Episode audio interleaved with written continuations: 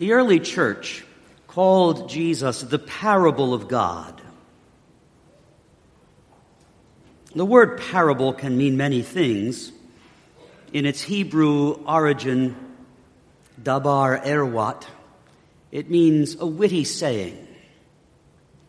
But when the church spoke of, the, of Jesus as the parable of God, they spoke of the parables told by Jesus, which are dangerous things. Because the parables of Jesus overtake our preconceptions and presuppositions of life and turn them upside down. Think of any of the parables told by Jesus in the Gospels. They undermine the foundations of our belief systems and teach us that in the end, the only one we can trust in completely is God. Jesus, the parable of God, entered life in a way that turns our presuppositions upside down. This is not the homily I planned to give this morning, but early this morning, I turned on the television to get an idea of what other preachers were saying on Christmas, maybe to steal a better homily. After all, Archbishop Fulton Sheen once said, A good homilist is also a good thief. But what I heard one of the preachers say so infuriated me that I had to preach this message instead which is in part borrowed from the homily Pope Francis gave at evening Mass at St. Peter's Basilica last night. The preacher this morning spoke of the entirety of the events of the birth of Jesus, not only the Nativity in Bethlehem, but he ended with the gifts of the Magi, the wise men who came to the Lord and offered gold, frankincense, and myrrh, pointing out that these were precious items given for the King of Kings and the Prophet of Prophets. The preacher went on to say, And you and I, who are sons and daughters through Christ, should expect the best things in this world too. If it's good enough for the Lord, it's good enough for us. We should expect blessing upon blessing upon blessing and expect the best that this world can give us. The parable of God turns that completely around. Almost two years ago, a number of, of us from the parish were privileged enough to spend some time in the Holy Land. It was my second time in Israel, in the Holy Land, but this trip just changed my understanding of the person of Jesus and helped me to understand him as a human being more than ever before. Perhaps it was the tour guide, perhaps it was the holy people who were part of the tour, perhaps it was the Holy Spirit. In Bethlehem, our guide pointed out that families lived there generation after generation. Families weren't as mobile as they are in today's society, and if you had a place to live, that's where your family stayed for many generations. Homes were not as medieval and Renaissance art would depict for us beautiful structures built around a town square. No, they were more often than not small rooms built either on top of or around a cave carved out of the rock in which the family farm animals were kept, because that was their most precious commodity. Their home was built atop this enclosure for the animals to protect the animals from robbers and thieves. And more often than not, the homes were one large room in which there was plenty of room for many generations of family. Here's the first unsettling thing about Christmas. When Joseph returned because of the census that was decreed to his family hometown of Bethlehem, he should have expected to be welcomed into his family home. it was when we're told there was no room at the inn. It isn't as though someone just got a little faster on the internet and made that last reservation at the Hilton. The inn was the family home. Multiple generations of Joseph's family had lived there. When they all went back for this census to register, he could have expected and should have expected, and probably did expect, that he would be welcomed in with the rest of his family. But you see, he had a woman who was pregnant with him, who was pregnant before they were married, and had a fantastic tale about how that happened. When Joseph was told there's no room at the inn, he was being told there's no room in this family for you anymore.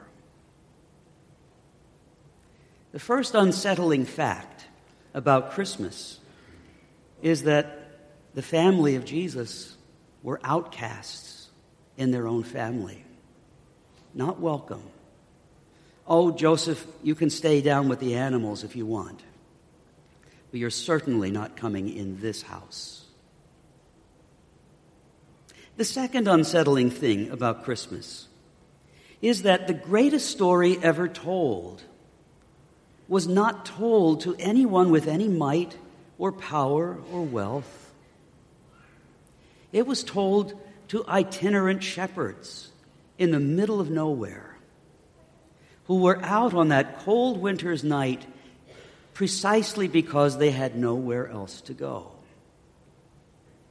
The message of the angels was told to people who had nothing of their own, who were hired hands to care for the animals of others and no place to rest their heads. There were kings, to be sure.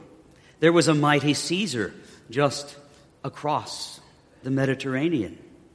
It was not to Caesar, it was not to any king, it was not to a ruler, it was not to a, a prince of industry to whom the message came, but to those who were on the margin of society with nothing to offer the world at all.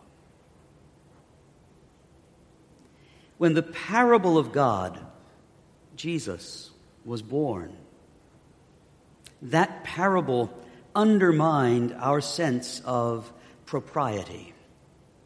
God, through whom all was created, we're told through whom without whom not one thing came into being, was born unwelcome, a message told to homeless who had nothing to offer.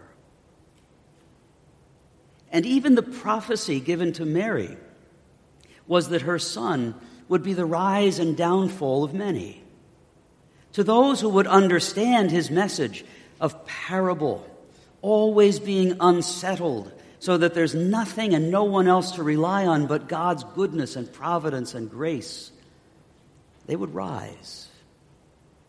But to those who always had a, have a little something extra in their back pocket just in case, he would be their downfall. Because the parable of God would always shake them up just enough that they had to make a choice between trusting in themselves and trusting in God alone. To those who chose to trust in God, he would be the rise of many. To those who, who, who said, If I follow him, then I'll have nothing to rely on except God, and surely that's not enough, he would be the downfall. As we celebrate this wonderful gift of God, it's not a gift that should fill us with peace and security. It's a gift that should make us unsettled in our lives as we realize that many of the things we have built our security upon are not the things of God. And the message of hope and love and grace and life that was given in that first Christmas was not given to anyone who had anything at all to offer. It was given to the marginalized in society, the outcast, the kind of people that you and I would just walk right by today and pay no heed to. In the end, the heresy of the preacher this morning in suggesting that this is all about me and the riches God has in store for me is that the parable of Christmas was lost. It isn't to bring the universe to me, but to open and expand my heart that I might see possibilities in people who have no role in this world, that I might see possibilities in those who have no standing in this world, that I might see possibilities even in the darkness and the challenges and setbacks of my own life.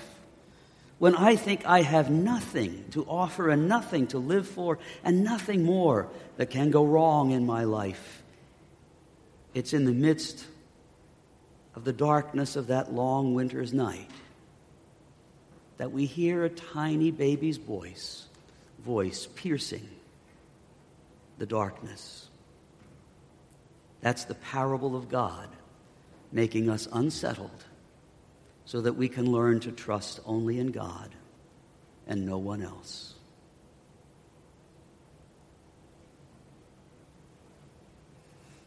All right, so I think there's a third unsettling thing about Christmas.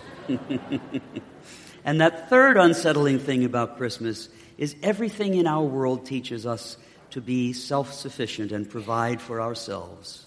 And everything about Christmas tells us that we need to be the weak little ones who depend on others and especially on God for everything. That little child born in the midst of darkness could not in any way take care of himself. And in our moments of honesty, you and I have to admit neither can we. We look to God for everything. And so we profess our faith in God. I believe in one God, the Father Almighty, maker of heaven and earth